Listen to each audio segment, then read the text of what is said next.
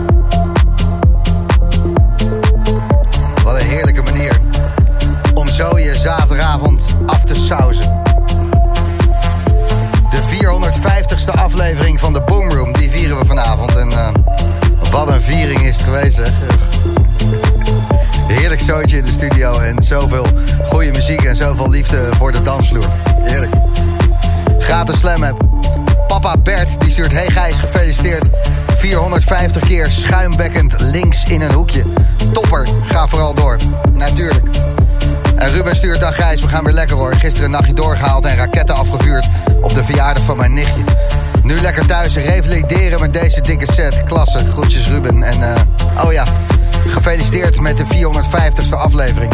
Mijn ervaring. De Boomroom start je op volume 30 en je eindigt op volume 100. En zo is het. Laatste kwartier van aflevering 450. Grootmeester Erik de Man.